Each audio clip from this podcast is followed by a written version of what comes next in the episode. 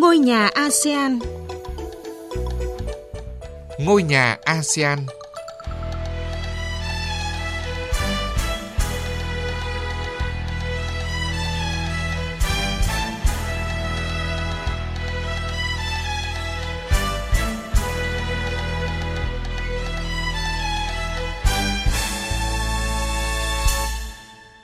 Kính chào quý vị và các bạn, chương trình Ngôi nhà ASEAN hôm nay sẽ có những nội dung đáng chú ý sau.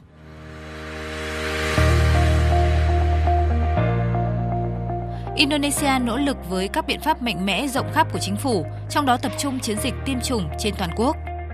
Các nước chung tay hỗ trợ Indonesia vượt qua giai đoạn khó khăn do dịch COVID-19.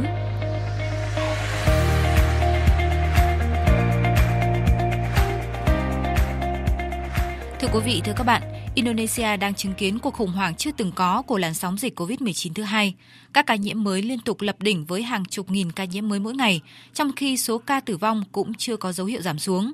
Tính đến nay, Indonesia đang tiến gần đến mốc 3 triệu ca nhiễm COVID-19 và 70.000 ca tử vong. Trước tình hình này, chính quyền Indonesia đã và đang triển khai nhiều biện pháp tổng thể nhằm ngăn chặn làn sóng dịch bệnh nguy hiểm này, đặc biệt là chiến dịch tiêm chủng vaccine rộng khắp, tập trung vào các nhóm đối tượng quan trọng.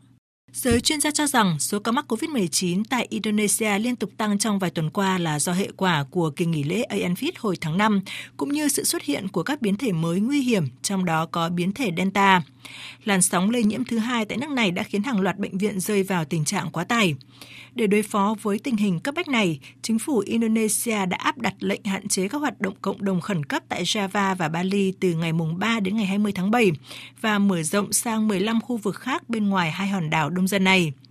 Về chiến dịch tiêm vaccine, Indonesia đã phát động chương trình tiêm vaccine ngừa COVID-19 toàn quốc từ tháng 1 đầu năm nay, với mục tiêu cung cấp vaccine cho ít nhất 181 triệu người để đạt được mục tiêu miễn dịch cộng đồng vào cuối năm nay.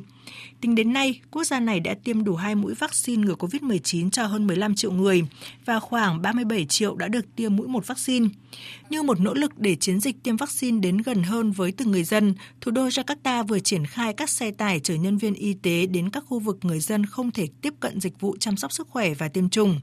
Ray Wijaya, một bác sĩ tham gia chiến dịch tiêm vaccine di động, nói: Mục tiêu của chúng tôi là triển khai hiệu quả kế hoạch của Bộ Y tế, theo đó tập trung vào những nhóm đối tượng người dân không được tiếp cận với các trung tâm chăm sóc sức khỏe và tiêm chủng. Chúng tôi đến trực tiếp với người dân ở bất kỳ nơi đâu để có thể hỗ trợ họ được tiếp cận dễ dàng với vaccine. Ít nhất 16 xe tải đã được huy động đến các địa điểm khác nhau tại thủ đô Jakarta. Ngay trong ngày đầu tiên đã tiêm được 100 liều vaccine cho người dân. Janina Wang, 21 tuổi, một người dân thủ đô Jakarta bày tỏ: Tôi đã được tiếp cận dễ dàng hơn rất nhiều với vaccine ngừa COVID-19 vì việc tiêm chủng được chính quyền triển khai tới từng ngõ xóm, từng khu phố. Chúng tôi không phải đợi quá lâu để được tiêm. Thật tốt vì hiện nay như tôi thấy ở nhiều nơi khác, người dân đang gặp khó khăn để có thể tiếp cận được với vaccine. Đặc biệt trong bối cảnh dịch bệnh diễn biến phức tạp ảnh hưởng nặng nề đến nhóm đối tượng bị tổn thương nhất như các y bác sĩ, chính quyền Indonesia đang lên kế hoạch triển khai tiêm bổ sung, tăng cường liều thứ 3 tập trung vào nhóm đối tượng này. Phóng viên Hương Trà, thường trú Đài Tiếng nói Việt Nam tại Indonesia cho biết. Dự kiến việc tiêm mũi thứ 3 bổ sung cho các nhân viên y tế Indonesia thì sẽ được bắt đầu vào tuần này. Có khoảng 1,47 triệu nhân viên y tế Indonesia sẽ được tiêm liều thứ 3 bằng vaccine Moderna của Mỹ. Hai liều vaccine đầu tiên mà đã được tiêm chủng cho nhân viên y tế ở Indonesia là vaccine Sinovac của Trung Quốc. Bộ trưởng Y tế Indonesia ông Budi Gunadi Sadikin cho biết vaccine Moderna được chọn để tiêm liều thứ 3 cho nhân viên y tế là do loại vaccine này có thể cung cấp khả năng miễn dịch tối đa, có thể chống lại các biến thể của virus SARS-CoV-2. Các hướng dẫn kỹ thuật khác thì vẫn chưa được chính quyền nước này công bố.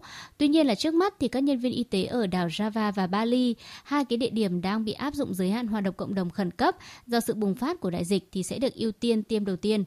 Trong khi đó, người đứng đầu cơ quan giám sát thực phẩm và dược phẩm Indonesia Penny Lukito cho biết, vaccine ngừa COVID-19 do Pfizer sản xuất có thể sớm nhận được giấy phép sử dụng khẩn cấp. Phát biểu tại phiên điều trần trước Hạ viện, bà Penny cho hay cơ quan này cũng đang tiến hành đánh giá để cấp phép cho vaccine Sputnik V của Nga. Liên quan đến vaccine của Novavax, bà Penny cho hay loại vaccine này vẫn cần kiểm tra khả năng tương thích do được sản xuất tại các cơ sở khác nhau. Dự kiến vaccine của Novavax có thể được cấp phép sử dụng khẩn cấp vào tháng 9 tới.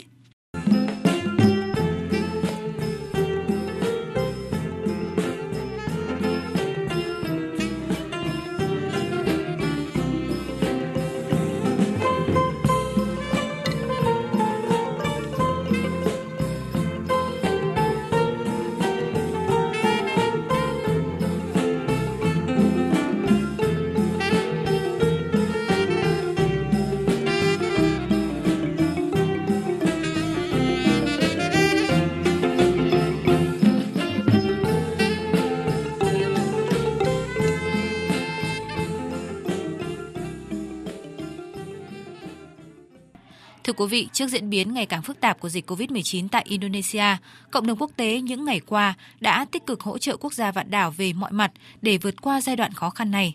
Phần tiếp theo của chương trình, chúng tôi thông tin nội dung này. Sự gia tăng đột biến các ca nhiễm COVID-19 ở Indonesia với số ca mắc mới hàng ngày đã liên tục lập đỉnh trong những tuần gần đây. Hiện nước này đang thiếu rất nhiều vật tư y tế trong việc phòng chống dịch. Trước tình hình đó, các nước như Mỹ, Hà Lan, Australia, Nhật Bản, Anh, Singapore, các tiểu vương quốc Ả Rập Thống Nhất, Ấn Độ và Trung Quốc đã đề nghị hỗ trợ Indonesia trong việc cung cấp bao gồm vaccine, thuốc men và các thiết bị y tế khác. Cuối tuần qua, Indonesia đã nhận được sự hỗ trợ thiết bị y tế từ Singapore, bao gồm 200 máy thở, 256 bình oxy rỗng dung tích 50 lít và thiết bị bảo hộ cá nhân. Số vật tư y tế này được gửi bằng đường hàng không và đường biển. Bộ trưởng Ngoại giao Singapore Vivian Balakrishnan nhấn mạnh rằng nhân dân Singapore luôn sát cánh với Indonesia trong cuộc chiến chống đại dịch COVID-19. Vào thời điểm này, khi Indonesia cần giúp đỡ, chúng tôi sẵn sàng hỗ trợ. Chính sự hỗ trợ lẫn nhau này đã thể hiện sức mạnh của mối quan hệ giữa hai nước không chỉ trên phương diện chính phủ, mà còn là sự giúp đỡ của nhân dân hai nước. Đây là biểu hiện về sức mạnh của mối quan hệ và tinh đoàn kết giữa hai nước và người dân Indonesia. Trước đó, Indonesia cũng nhận được cam kết hỗ trợ 10.000 thiết bị tạo oxy của Singapore.